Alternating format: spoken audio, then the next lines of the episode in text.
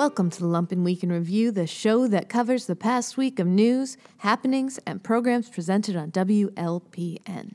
This week, we chatted with one of Chicago's tech leaders, heard new music from a local supergroup, and discussed sexism in stand up comedy. All this plus the Trump diaries and much more, only on the Lumpen Week in Review for December 21st, 2018. Radio Free Bridgeport chatted with Claire Austin Smith, the comedian behind Just Us Gals showcase at Sleeping Village.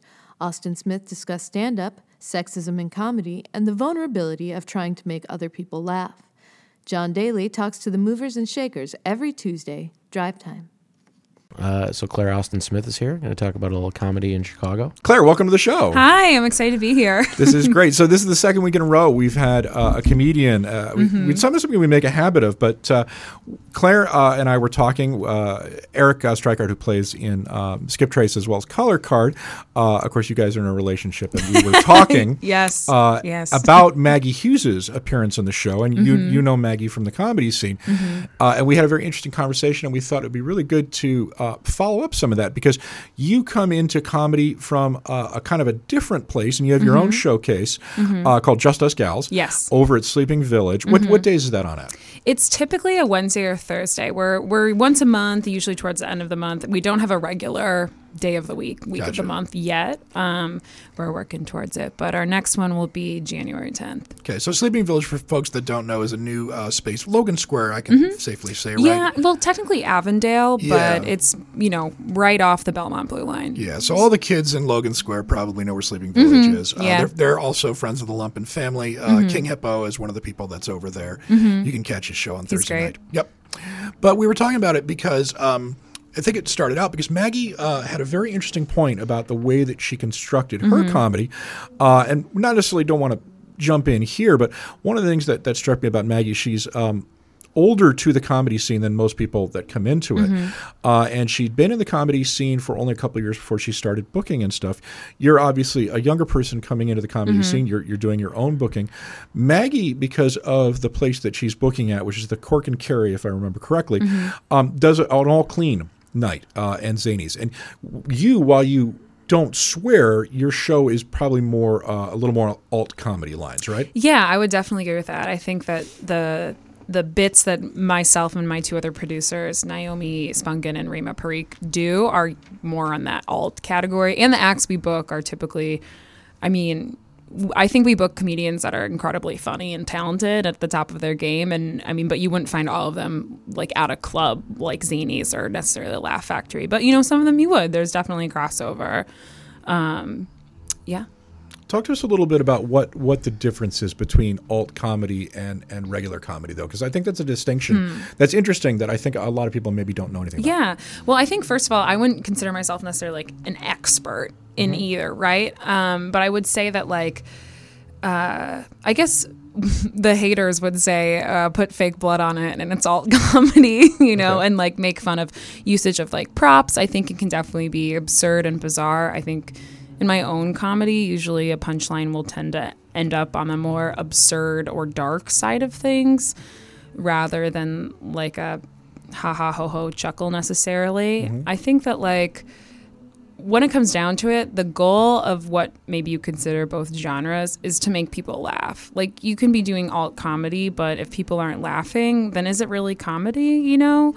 Um, of course, not to say that comedians don't need to work out their material, material or anything. It's something that's not funny one week, and you can figure out a way to make it funny down the line. And I think that's true also for more like normie or whatever you would say comedy in general. And I do think that though, like there is broadening, like um, I think Megan Stalter and, and Sarah Squirm are both considered alt comedians in Chicago scene. They're both incredibly funny, and they have a show at the Laugh Factory, which is one of the clubs, you know? So it's definitely brought, like, it's not necessarily like you do this here and you do that there. Um, but I do think that running running my own show gives me the opportunity to create like the space I want to see the acts I want, and um, which is really exciting about running Just Us Gals. I really like that ability to kind of like produce and create a show that I get to perform on and do whatever I want, pretty much. Where are you finding uh, a lot of the talent that you're curating in the show? Um, I think we look all over the Chicago scene. Really, I also host an open mic um, at Schubas, and actually that's where I saw Maggie. Uh, I haven't seen her since then, but I know she lives in like farther south. So um, it's cool because I get to see a lot of different comics come through the doors, and um, sometimes these people just starting out. Sometimes it maybe is someone more experienced from a different city that just moved here and things like that. So I think pulling from that, and I mean, we do our research. We definitely like look through. I mean, who other shows are booking, um, what our own personal tastes are. We reach out to comedians. We like ask them for clip if we can't find one. I think the goal of of like our lineups are to also be like we're not a show I mean, we're called just us gals, right? But we book non non-binary folks and men too, of course. Um, our goal is to make a lineup though that I think is definitely more heavy on like not non-men. I guess would be a good way to say it, and then also like on not like not all white people. We want to have a lineup that I feel like reflects the city we live in more so than you would see potentially like other other places. It's interesting because we're, we're having this conversation on the day that uh, Penny Marshall passed Mm-hmm. away, and she was a pioneering. For people that don't know, she was uh, in Happy Days, she was in Laverne and Shirley, but she was also the first um, female director to make a film that grossed 100 million dollars to the Mm-hmm. box office, and did that two or three times. She was she was considered in the 1970s to be one of America's leading comedians. Mm-hmm. Is it difficult being um, a woman starting out in comedy. I mean, we've heard a lot of horror stories. Uh, this last year, Louis C.K., other Mm-hmm, Yeah. comedians. Is it is it tough starting out in comedy because of sexism or because of other things that maybe we're not necessarily aware of? Yeah, I mean, I think I think so. I mean, anytime you're a woman going into a male-dominated field, like it's going to be more challenging. I think something that my my journey into stand-up, I started off in comedy taking improv classes like four or five years ago at Second City, and kind of gave that a whirl for a couple years before getting into stand-up. And so I I had this kind of what to me felt like lucky that I had friends in the stand-up scene before I started, so I wasn't necessarily going to open mics and not knowing anybody, but it's still this interesting sort of dichotomy. A lot of times, like men who are my friends and also women who are my friends, like when they were starting out, you know, they were get they'd get like a late night Facebook message from like a established older comic or something like that, asking them out on a date, which is not necessarily inappropriate, but it's a phenomenon you see, I think, when people think, oh well, this girl's really cute and she's probably not gonna stick around. Like they they there's like a difference between oh this girl's just showing up to open mics and then when that girl becomes like a real comedian, it's like oh we need to maybe respect her more or something like that. So I think dealing with that like um, and I mean, like that can be intimidating. Um, I think sometimes stand up in the beginning can be isolating because you're performing by yourself. You're going to these open mics and waiting around for hours to perform for four minutes, usually by yourself. And, um, you know, it, you not all not everyone gets like initiated into a friend group or can find their friends easily. It can be hard. So I think there's that, but also and to your point about like sexism and things like that. I mean, you look at the headliners at clubs around Chicago, and more often than not, they're men. Um, so it's like reminding yourself, like it may be an uphill battle in some ways, but that's why it's important to like create create your own opportunities, create your own space, and things like that. Um, but I I think most most men starting off in stand up probably don't have to worry about more experienced comedian comedians hitting on them all the time. But I can't speak for everyone who knows. Maybe someone has had that experience. I don't want to uh, generalize. How did you work up to your first uh, your first act, your first four minutes, five minutes? Oh my god. Um by writing a lot of bad stuff. like for sure. For sure. I mean, it's always a kick to go through my old notebooks and think, "Hmm, okay, glad I left that one in there." Um, so it's a lot of trial and error, you know. It's like going out and seeing what works, and you know, a joke can really kill one night, and then another room not, and you're like, why? But that people laughed at me before. Like, why are they laughing at me now? It's the same thing. Um, but I, I do think so. Like, kind of trial and error, really, and then and also personal preference. Sometimes there's a joke that, like, you know, doesn't always hit, but I really like it. Like, I have a joke about. Uh, I don't really say it on stage anymore, so I'll just say basically I talk about how I had to get my a new IUD and they did an ultrasound because the old IUD like fell out weirdly and they were just like wanted to make sure everything was okay and the punchline of the joke is you know the ultrasound just showed a bunch of spiders up there. Um, it's pretty weird and sometimes I do it and nobody laughs, but I really like that. I really like that ending of that joke and so that's something I've kept in my set previously. Um, because it just tickled me, right? Uh, and I feel like eventually I'll probably find a way to make it work all the time, not just some of the time. It's, it's interesting you mentioned that, that stand up can be uh, isolating. It's something we talked about with, with Maggie when she was in the show as well. And it's interesting to me because I think, you know, I've played in bands and I, uh, you know, I've I've done other things that are, are public facing, including sitting here in a radio station or, uh, or on a television station. But stand up has always struck me as something that's very, um, vulnerable, you know, and, and I've always wondered why, in a way, some would want to do that because I think you're putting yourself out there, and as you mentioned, you're, you're trying to get people to laugh both at and, and with you. yeah. and that, that's a very strange thing um, to want to do. So, uh, what what drew you to this as something that you thought would be a, a good idea in the first place? Oh well, I'm a narcissist. No. um yeah, I'm so it's interesting. It's a hard question. It's a good question. I, I think when I first started doing comedy, I remember one of my teachers at Second City saying every comedian should try all the forms. Like any anything. Even if you're love improv, you should try stand up. If you love stand up, try improv. Just flex all your muscles and you know, that'll help you figure out what you like and where you can grow and I remember hearing him say that and be like, there's no way I will ever do stand up. That terrifies me. I think it was the idea of being alone on stage. And then I started going to this show um, at Quenchers that used to run RIP uh, that used to be every Monday called Spitballin', which is run by this improv group called Sand. They're incredible, and I got to see so many people do solo material. So that's more like gets thought of as like character work. So you go up there, and it's kind of like what people work on to you know audition for SNL or something like that. Gotcha. And I started doing solo material because I thought I'm supposed to do this. And then the, that kind of put me in spaces where stand up was happening. So if I was in a variety showcase, there'd be more stand ups there. And I remember one day seeing it and being like, I can do that.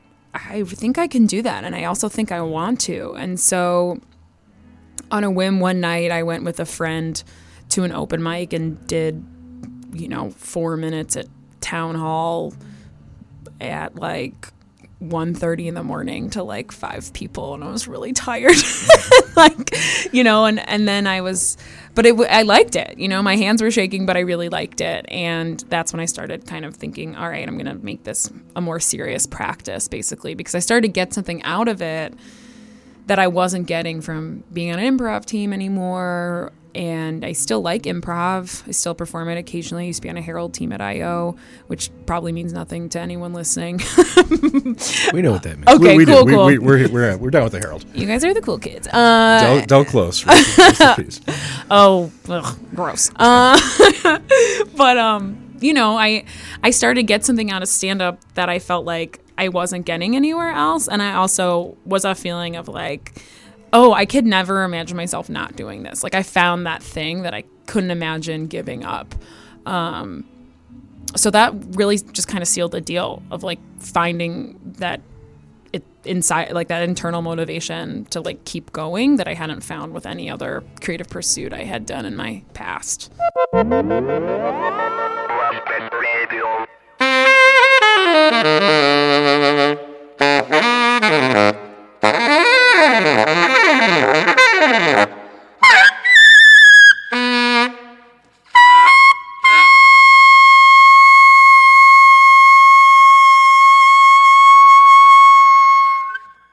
I 94 spoke to Nico Walker, the currently incarcerated author of the novel Cherry. Walker, in a letter to Lumpen Radio from prison, discussed his mistakes, truth, and the military. Walker's answers are voiced by Shanna Van Volt. I 94, Lumpen Radio's books and literature show, airs every Sunday at 11 a.m. Prison and the military seem to have uh, a lot of similarities and differences. Could you expound a little bit on that? Yeah. Both places you have to do the whole obsequious routine, and you're always having to hide how you really feel about just about everything, which is a drag. Also, both places it's about impossible to starve to death, so that's another thing. Truth be told, though, the military prepared me for prison in a lot of ways. In prison, you're nothing, and I already knew I was nothing from being an infantry company. Nico, how has your life in prison changed since publishing the book? How have your prospects for re entering so- civilian life changed? Life in prison hasn't changed much. I spend more time doing interviews than I did before I wrote a book. I get letters from strangers, and that wasn't the case before. And then I've got guys coming up to me sometimes asking me if I can hook them up with my publisher, like it's just that easy. Anyway, apart from that, it's about the same. My prospects for civilian life have been improved. I'm going to write, I'm going to try and keep making money at it too. After I get out, I'll have a little time before I have to worry about being broke again, so I've got a minute before I need to put just anything out. Still, I'm going to try and be productive. I don't want anyone saying I just got lucky with my first and last book. I've got a chip on my shoulder, really. Smurfball's incident was hilarious and alarming at the same time. Why do we put veterans on pedestals when this is fairly typical behavior? In regards to putting veterans on pedestals, our country abroad is aggressive and militaristic, so it makes sense that there'd exist a culture wherein military service is held up as an ideal and veterans are venerated. It gets a little cliched and a little tiresome, but it can't be helped. People seem to like it, so that's how it's going to go. Year in, year out. Football season, drone strikes, Thanksgiving, Call of Duty 29, AR 15s under the tree at Christmas. This is America. It's really weird that such a small percentage of the population actually does serve, given the percentage of the population that plays Call of Duty or whatever the games are called. Really, we've got a lot of soft people with these mass murder fantasies running through their heads all the time. I get scared just thinking about it. How do you get to be a scumbag? I got to be a scumbag because I needed money and because I was hanging around dope boys too much. The night wasn't especially good. We drove around all night, Raoul and Ryder and I. We were looking for a certain car. We were going to rob the guy who owned the car, but we didn't ever find him. We went to his house. Ryder said, He's not here. Raoul said, Are you sure this is his house? Ryder said, I'm positive. But he said it like he wasn't positive. Ryder had a scar, a crescent that traced the left side of his face. It wasn't from an accident, somebody had cut him. I bought heroin from Ryder when there was nothing else. Ryder was bad news. He had asked me if I could kill somebody for him. He needed me to kill somebody because he owed a lot of debt money and it was the best way to clear his debt. Ryder was in trouble. He didn't tell me that part. He just said I'd make 10 racks if I killed this guy. Anyway, I said no. Ryder was full of crap. He was the type who'd lie to you about what time of day it was and for no reason. He was the type to get people into situations and hope they'd perform miracles for him. Ryder didn't even carry his own weight, but he was Raoul's boy, and Raoul would believe him like he believed him about his car. Eventually, I got tired. I said to Raoul, This probably isn't happening. We dropped Ryder off. I was burned out and I felt like crap. I hated the way I felt. I said to Raoul, What about the other thing? I, I can definitely do that. He said, Yeah, let's do that. All you have to do is drive. I'll do all the work. He said, Okay. It was a quarter to six in the morning and I was about to be sick. I had no heroin and I had no money and I owed Raoul $600. He didn't want to front me anymore.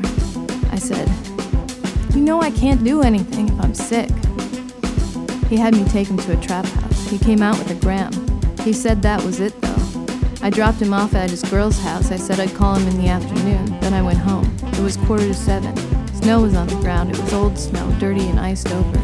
Sometimes I'd forget what month it was. Emily and Lavinia were in bed. I woke them. It was warm upstairs. My heart ached. It was good. Emily got up. Lavinia went back under the covers. She liked it there. She liked to sleep in the morning. Emily and I shot up and got ready to go. I dropped Emily off. She said she wouldn't mind taking the bus home. I said I had to go to my parents' house for something. She was fine with that. Maybe my mom would give me some groceries to bring home. Maybe my dad would give me some folding money. I parked and I went to class. I wanted to feel as normal as I could feel for a few hours. I wanted to pretend I was polite society. I wasn't supposed to meet up with Raoul till 3 o'clock. I got home at half past noon and I let Lavinia out. I had been by the Wendy's and I bought her a cheeseburger. She wolfed the cheeseburger down in about two seconds and she looked at me like, Where can we get another one of those? She reminded me of myself, insatiable. I shot the last of my dope. I smoked a cigarette. Hey, Nico. So this is the last one. I found it troubling that reviewers discuss misogyny in your writing. It disappoints me that a fair reader could not emphasize with someone who has a dope fiend and a state sanctioned killer. How do you feel about the PC mania influencing our discourse?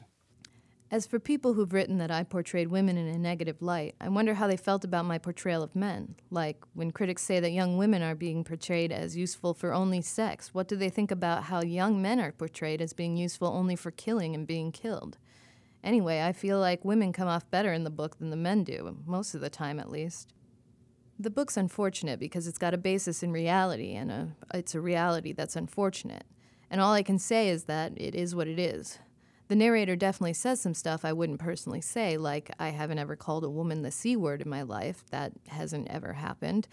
But I meant for the narrator to be flawed, in other words, human. So, yeah, the narrator does and says a lot of things I wouldn't personally recommend, like heroin, for example. I definitely wouldn't recommend heroin to anyone unless he or she's a billionaire and got some laxatives and hooked up with something pharmaceutical grade. Also, I wouldn't recommend armed robbery. I wouldn't recommend joining the army. All I set out to do was give something real, something that was true to the reader, and I don't feel bad about how I'm perceived on account of what I write, because as long as I'm true to what's real and my heart's in it, no one can run me down. About PC mania, you've got sick people out there. Some of them don't even know they're sick. They scare me a little. But then so do Nazis. I believe in the First Amendment, though. This is a special episode. This is a special episode. This is a special episode of Size Matters with Kyle Seismikowski, you fools. Welcome back to Radio Free Bridgeport. Ed and I are walking down the street to Maria's for the annual holiday bash. Ed, what extravagant things can we expect this year? Oh, John, it's going to be insane, man. Not only do we have Santa Santanowitz, the premier holiday mariachi klezmer band, we also have the celebrity guest bartender. But that's a surprise. I can't say who it is. And with that, we can take care of some station business. When we return, may the festivities begin. And we're out.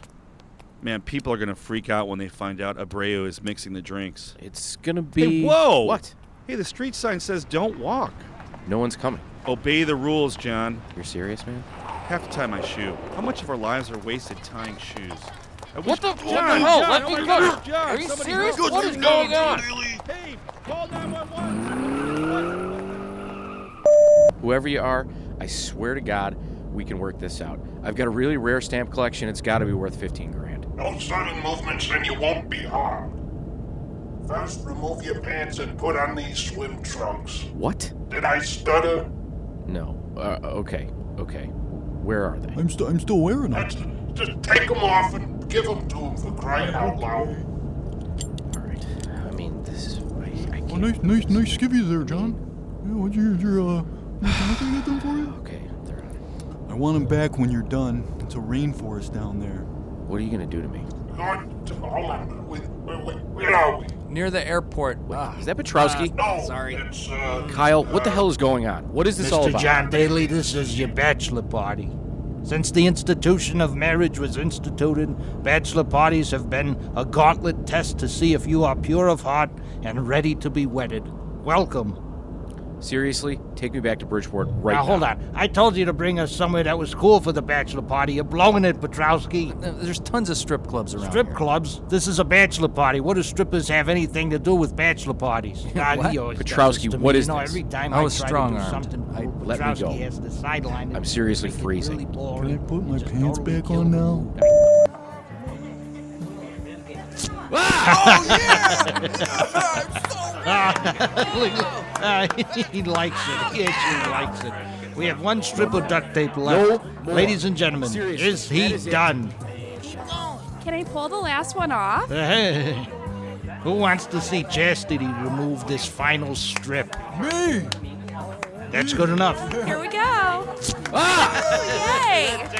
Listen, John, you gotta understand, this is not what I meant by strip club, okay? Seriously, you're dead to me. Now my assistant Beepy will bring out the pickled eggs. I hope you know how to scream in Aramaic, John boy. Ah, what the heck? Back off, mofos. Put down the fire extinguisher, Ed. Put the jar down, Kyle. It's a jart. A what? Smells hot. What's that Oh smell? my god, Oh, that's sick. Fire extinguisher, duck. How did you find me? Petrowski sent me a text, man. What was going on back there? Kyle's version of a bachelor party? He did the same thing to me. What? What? Why the- is Jamie in the middle of the street? What's going on? Uh, Kyle's on your roof in your Santa suit, I guess, yelling about gifts and presents or something. Lo- Logan's up there too, man. Okay, I'm gonna park. How did he get here before us? The currents of Undertown are much faster than the tri-state, man. We need to get up there. Logan, give me the play-by-play. He only wants to talk to John. I'm just gonna talk to him. Kyle, Yes. what are you doing? Your final test of the bachelor party is upon us. I have brought you here tonight to bury the bachelor and rise forth, the husband. Marriage is an endless season of gift giving, and in return, John, you shall. Kyle, I'm already married. What? What? I got married two weeks ago. How, how comes I wasn't invited? Because you're crazy. Your opinion Logan, doesn't get ready to matter. grab him. I'm sorry, Kyle. Yeah, yeah. Let's go downstairs and talk about it. We could talk right here. Back off, Logan. Whoa, whoa, whoa! It's cool. Settle down, Kyle. You settle down. Everybody always forgets about Kyle. Maybe I likes weddings. Maybe I wish I'd done it. Don't nobody want Kyle. Don't nobody want me. Kyle, listen to me. You're absolutely right. Ed, stop. No one wants Eat anything Ed. to do Ed, with you can you. eat me. I'm the one who threw the bachelor party. I'm the one who did this and that. Nothing. What are you doing, Kyle? Your final test, John, to see if you are pure of heart and deserve her love. I will now perform a test plunge. Get Off the chimney, man. Get off the chimney. Uh, uh, uh, I'm gonna close my eyes and plunge myself feet first into this chimney. Please, I- Can I trust you to stop me? Are you okay? Ah, sheep. Oh, I'm stuck skis. Oh. I thought I could trust you to catch me. I guess there's not enough Ah, trust between ah. us. Should I just like get a rope? We should just leave him. He'll suffocate. Logan, grab some old lumpen mags. I'll get the lighter Oh fluid. yeah, I'm on it.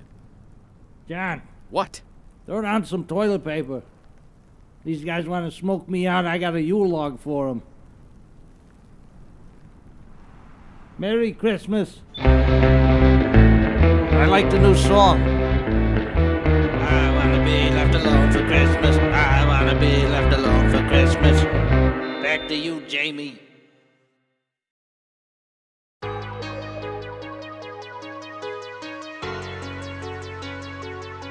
On this Christmas edition of the Trump Diaries, Trump apparently hates Christmas. Ryan Zinke is out. Mick Mulvaney is in. Congress lays bare the tremendous scope of Russian interference. A judge throws out the ACA. Feds go after Trump's inauguration committee. And the government gets ready to shut down. Hey, happy holidays! These are the Trump Diaries.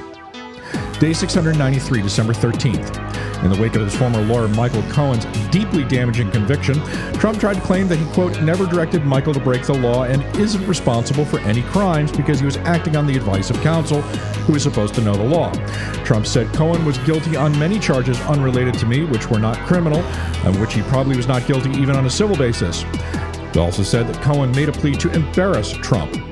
In fact, Cohen has stated plainly that Trump knew the payoffs to two women were illegal, and it has been confirmed that Trump was in the room with Cohen and the staff of the newspaper The National Enquirer when deals were made to subvert campaign finance law. Cohen, asked directly if Trump knew those deals were illegal, said, Of course. In a shock reversal, Maria Butina pled guilty to acting as a foreign agent. Butina tried to establish unofficial lines of communication with influential Americans in the NRA and in the Republican Party under the direction of the Kremlin. Butina is also now expected to provide evidence against Paul Erickson, her former boyfriend and a conservative activist. She faces five years in jail, but is likely to only serve six months under a plea deal, after which she will be deported. Trump's 2017 inaugural committee is now under investigation by federal prosecutors over inconsistencies in how it dispersed the $107 million it raised. Nearly a quarter of the money we raised was paid to a firm led by a friend of Melania Trump, Stephanie Wolkoff, that was formed 45 days before the inauguration. Other donors apparently gave money in exchange for access to the incoming administration. The Senate delivered a rebuke to Trump and Saudi Arabia, passing a resolution condemning Crown Prince Mohammed bin Salman for the murder of Jamal Khashoggi. Trump has repeatedly said he does not believe MBS is responsible for the death of the Post columnist, quote, because he has denied it repeatedly. And Trump canceled the annual White House holiday party for the media. The White House had held that event for decades. Trump has also canceled a number of other traditional events, including dinners from visiting local chefs and holiday open houses. Trump apparently hates Christmas because it is not about him. Trump campaigned in part on the so called War on Christmas. Day 694, December 14th. A seven year old girl from Guatemala died while detained by the U.S. Border Patrol. The girl and her father had crossed illegally into the United States and reportedly had not eaten or consumed water for several days.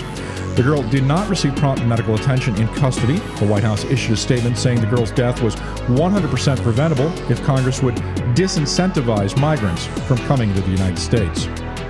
The Trump inaugural committee and a pro Trump super PAC received illegal donations from Middle Eastern nations. Qatar, Saudi Arabia, and the UAE used straw donors to disguise those donations. That PAC, Rebuilding America Now, was used by Paul Manafort as an arm of the campaign itself. That is also illegal. Manafort used RAND as he believed it would raise unlimited funds without scrutiny. However, foreign contributions to federal campaigns, PACs, and inaugural funds are illegal. As an inquiry into the Trump inaugural committee grew rapidly, it was also revealed that Ivanka Trump personally negotiated the prices that the committee paid the Trump Organization for rooms, meals, and event space at the Trump International Hotel in Washington. That committee reportedly vastly overpaid for the spaces in what appears to be a case of money laundering.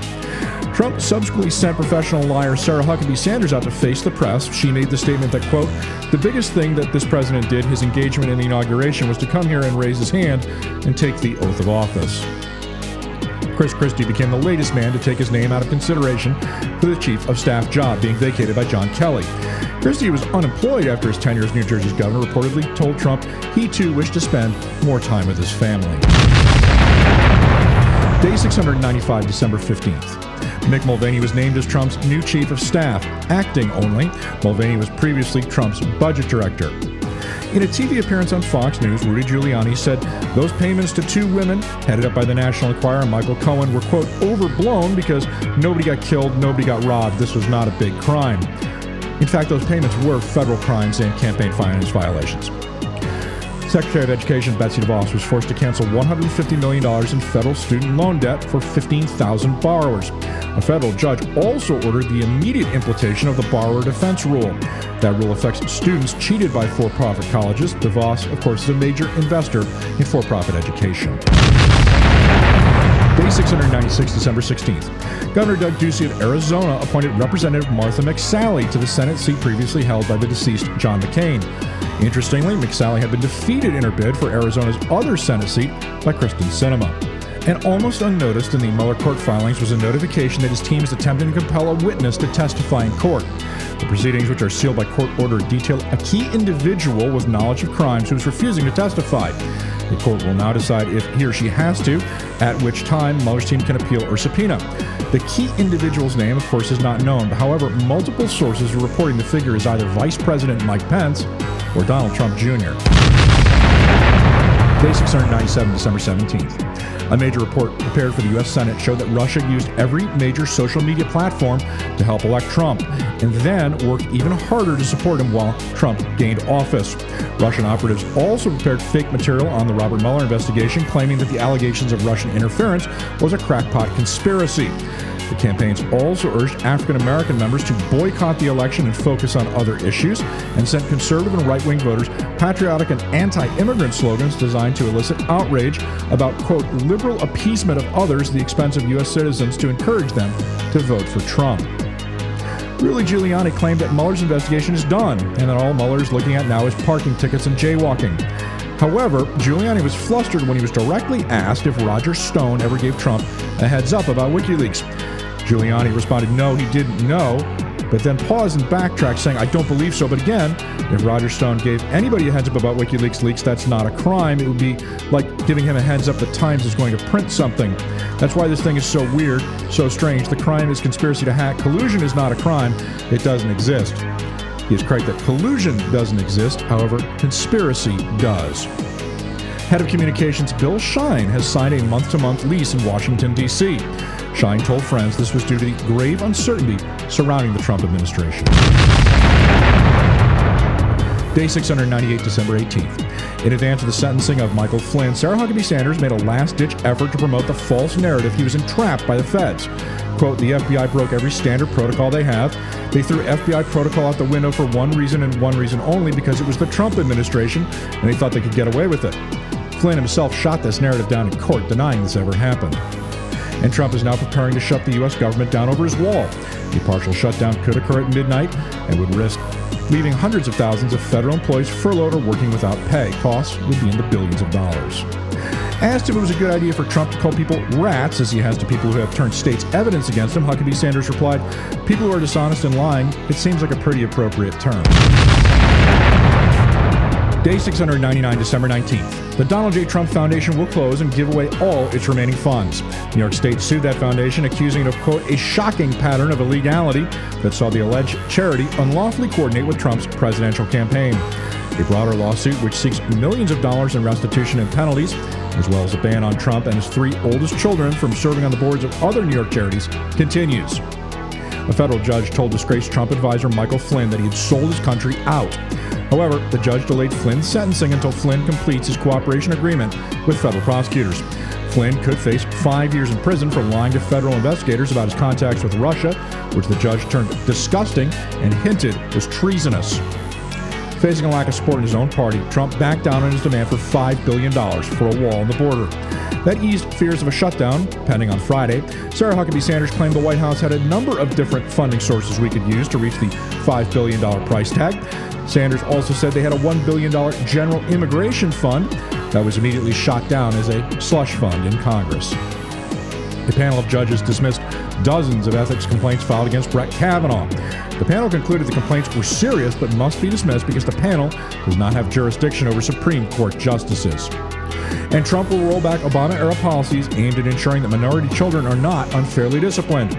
The administration bizarrely used the massacre at Marjory Stoneman Douglas High School in Parkland, Florida in their decision.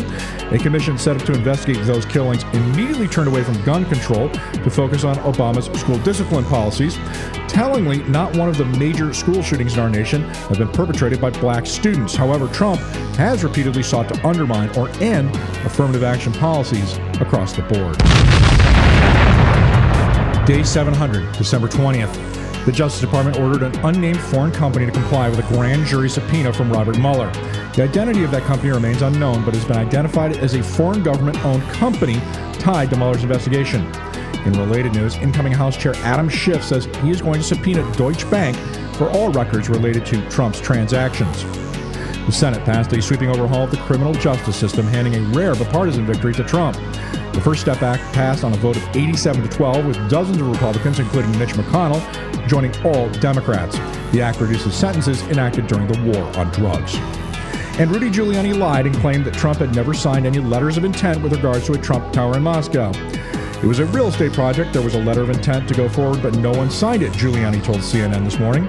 In fact, the letter, which CNN obtained, bears Trump's signature and is dated October 28, 2015. Trump's 2020 reelection campaign is merging with the Republican National Committee. Tying his campaign to the RNC will make it harder for a primary challenger. The new organization will be called Trump Victory. The Trump administration made a second and final round of payments to farmers and ranchers hurt by Trump's trade wars. The final round brings the total direct payment amount to $9.6 billion. Trump ordered the creation of Space Command to, quote, integrate space capabilities across all branches of the military. Trump has proposed a sixth branch of the military to be called the Space Force. Roger Stone admitted to spreading lies via InfoWars. He lost a defamation lawsuit to Guo Wengui, a vocal critic of Beijing. Stone is now forced to run apology ads in national newspapers and make posts on social media. If Stone fails to, he is liable for $100 million in a defamation judgment. And Trump's staff is deeply worried about the 16 day Christmas break. With Mueller's probe tightening, the prospect of Trump having so much free time and unsupervised is giving staffers fits. The staff is fed up. He's acting like a nut, said one. They can't get him to stop tweeting. New survey says 7 in 10 Americans do not believe anything that Trump says. Close to 65% of Americans think he has something to hide from the Russia probe. These are the Trump diaries.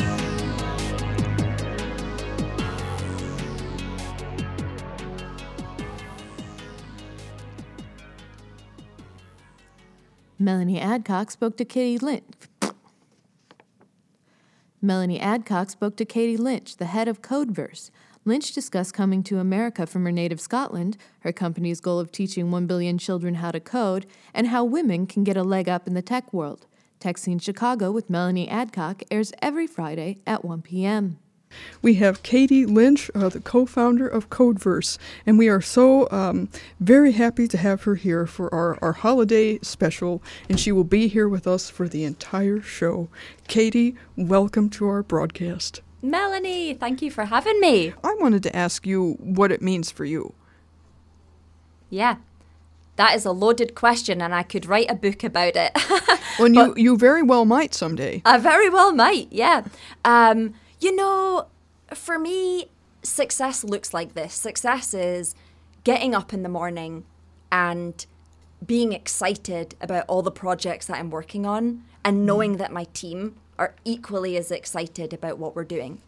And you know, it's it's it's a really fun question because Craig and I years ago when we were deciding to launch Codeverse, we knew that we wanted to build a social impact mission driven business. Mm-hmm. And so when we came up with the Codeverse name and came up with what it was going to be, we said to each other, the mission is going to be teach a billion kids to code. And because we were so excited and passionate about that, it's actually easier to get up in the morning and, and, and be excited and rally each other and Mhm. rally our team around this bold mission of, Mhm. of you know, teaching these kids this valuable skill. So Mhm. to, to answer your question, it's it's that success to me is knowing that I'm waking up every day and I'm making a difference and Craig is making a difference and the entire team is making a difference in all of these children's lives. Man, that that is really something. And and when I think about success in the context of Chicago, I personally have a lot of opinions opinions on this, both good and bad. Um, and I've seen it in the arts community in my Pilsen neighborhood where I live, and then later on in the tech industry here, um, where if you're successful, sometimes people are not always happy for you. Mm. And and this has happened to a lot of other people out there that I know. Um, now I am very very happy for you, Katie, and I know that good things are always happening and going to happen for you. But how do you deal with all the people out there who aren't? I don't deal with them, Melanie. I don't have time for that. Um, no, I mean, in all honesty, like, there, I mean, there's always going to be people that have opinions. There's always going to be naysayers. Like, if I focused my time and energy on that, I wouldn't be where I am today. Mhm. Um, and so I don't, I don't deal with it. I just kind of focus on the future and what's, um, and what's going on with Codeverse and my own personal life, and I focus on my family and friendships and all of that. Mm-hmm. That's just the truth. That is great. Well, and now I asked you that question because I knew that you were going to have such a positive, great response uh, to how to deal with that. And this is part of what, what I think makes you great. And, and I'm an advocate for everybody in the Chicago tech industry. And every once in a while, I put my foot down on a thing or two. And if there are any people out there who are hate, hating on any of this, uh, just just quit. Just stop right now.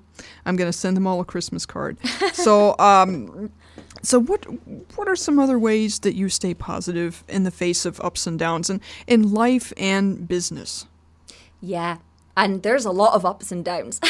that's that's the thing about startup life that they don't tell you is it's one big roller coaster. You know, on on any given day you might have great successes and there may be some failures or mistakes and um, you know lessons learned. Mhm. Um, but you know how I stay positive is, ever, like for me everything honestly just goes back to the mission. I mean, Mhm. a- and um, I'm I'm thinking right now because there's a there's a poster on my desk at work right now that says if you're thinking about quitting, think about why you started. And I love that because there are so many moments where you just kind of want to throw your hands up in the air or you're frustrated at something or you've made a mistake and you're like, "Oh god, this sucks." But I always go back to, well, why did we start this thing in the first place? Why are Craig and I and the team doing this anyway? And so it just it all it all goes back to the mission and our goals. Mm-hmm. Well, and and I, I I think that's so admirable. And you're right, or there it is a roller coaster for the startup life for sure. And but uh, you know, Katie, you might be.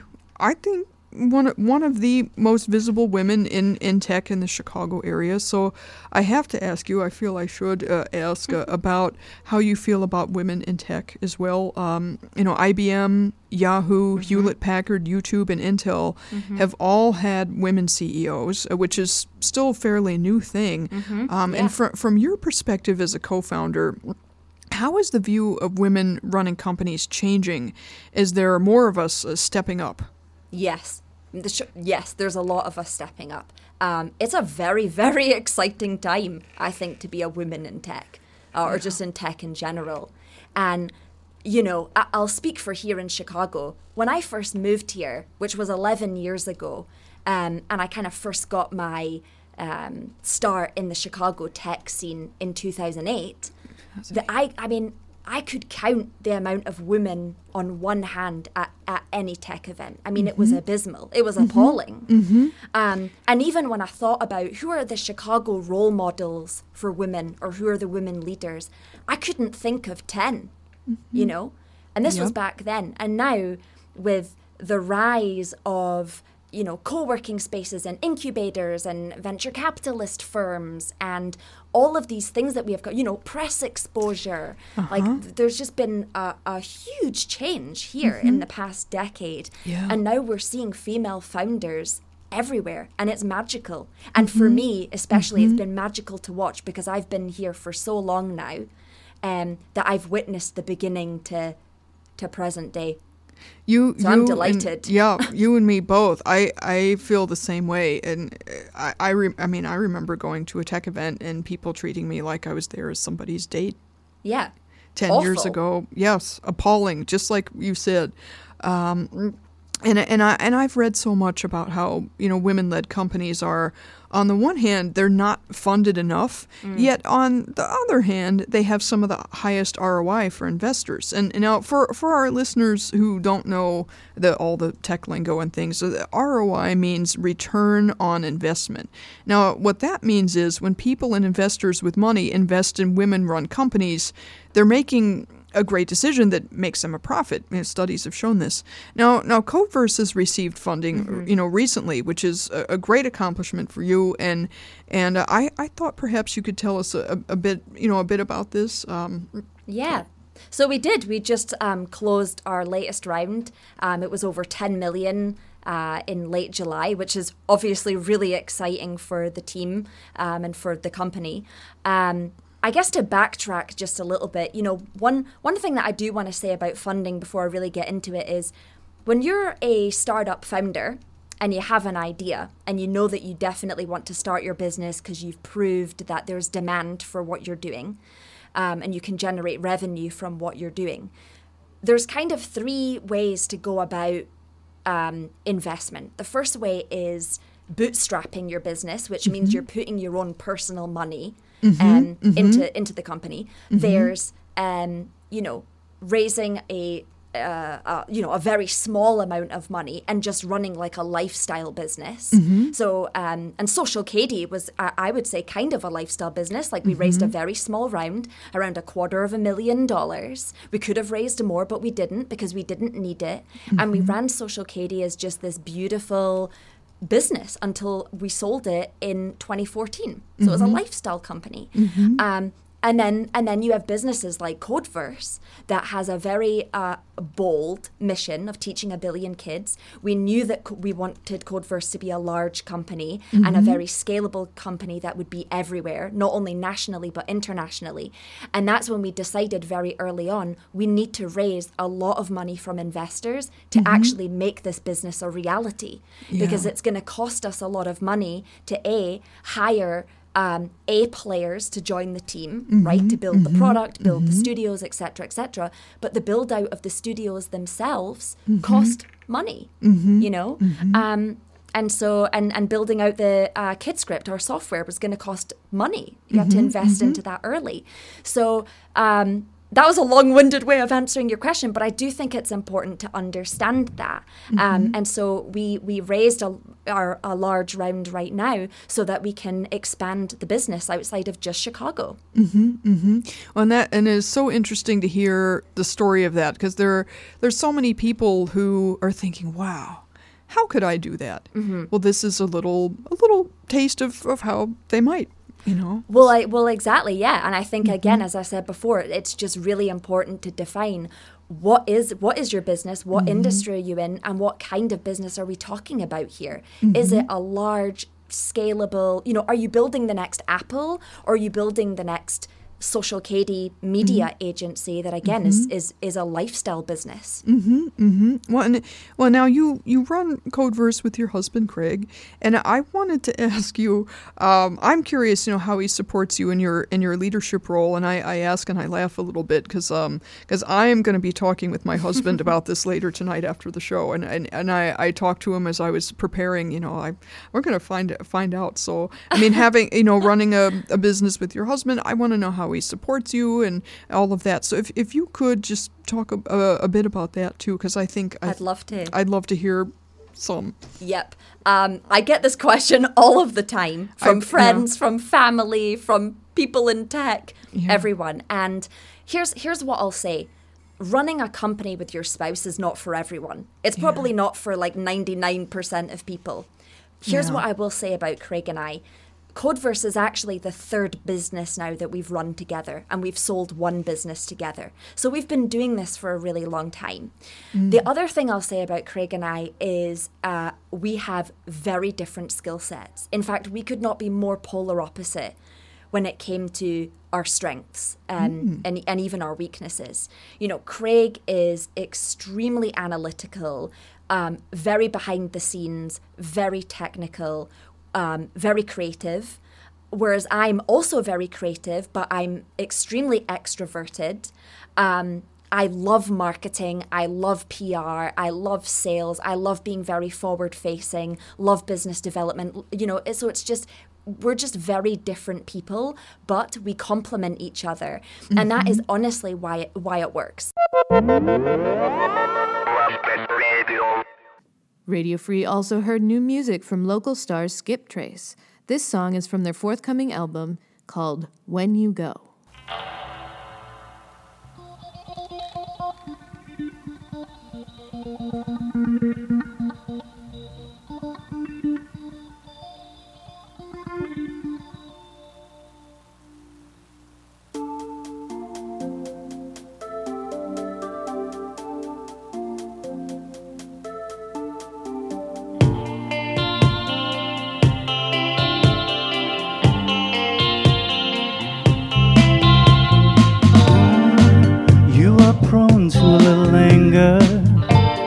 Something I can't fix. There's a well deep inside as it dries it inside you. Ooh, There's so much that I hide. I'd confide if I could, but your predisposition it inspires some omission. So I guess I'll just go back to my room.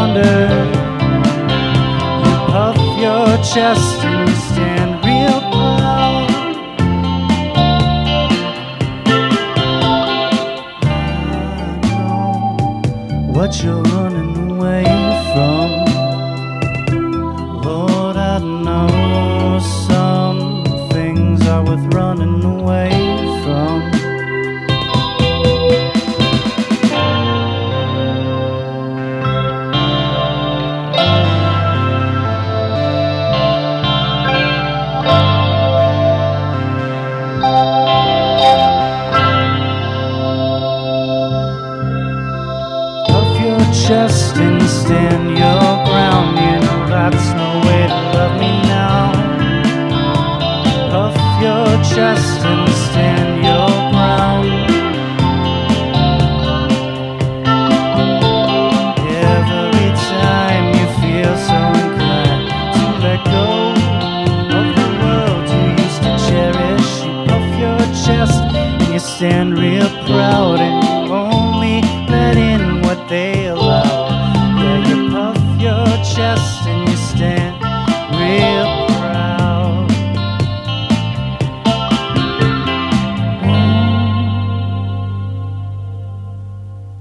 Lumpen Week in Review is produced by the staff and volunteers of WLPN LP Chicago, the community radio of the future.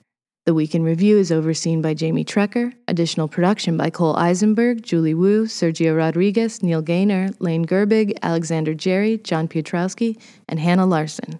Live music production by Ari Shellist. The Lumpen theme, background, and interstitial music is by Mike Perkins. Lumpen Radio Sting by Dan Jugel. Additional music from International Anthem Archive. Voiceovers by Shanna Van Volt. For more information on Lumpen Radio, visit lumpenradio.com. Lumpen Radio broadcasts on 105.5 FM in the Chicago area and worldwide via lumpenradio.com.